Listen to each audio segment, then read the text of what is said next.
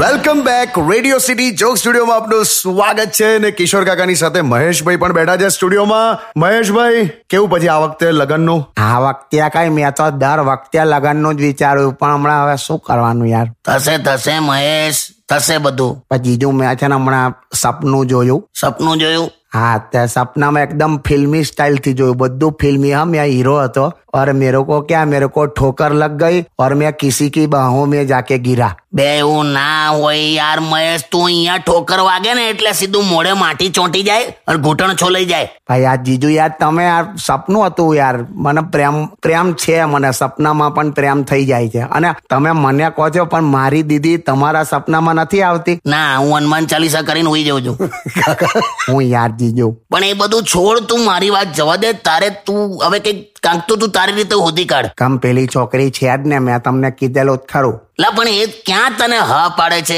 કેટલી વાર તને ના પાડી છે એણે મેં અત્યાર સુધી એને ચાર વાર પ્રપોઝ કર્યું એણે મને ચારે ચાર વાર ના પાડી છે તો પછી તો પણ જીજુ મારે હવે એને પાંચમી વાર પ્રપોઝ કરવું છે કોઈક સ્ટાઇલ શીખવાડો ને યાર પાંચમી વાર કરીશ હાઉ અલા તું ગર્લફ્રેન્ડ પટાવે છે કે એન્ટ્રન્સ એક્ઝામ આપે છે આવું બધું એટેમ્પ ના કરવા ના એટલે ના પણ જીજુ હું કરીશ યાર પણ મહેશભાઈ તમે એને ભૂલી ના શકો ના ભૂલી શકાય યાર ભૈલુભાઈ ચાલ ચાલ હવે જુઠ્ઠું બોલાતું નાતી વખતે સાબુ લગાડવાનું ભૂલી જાય છે ને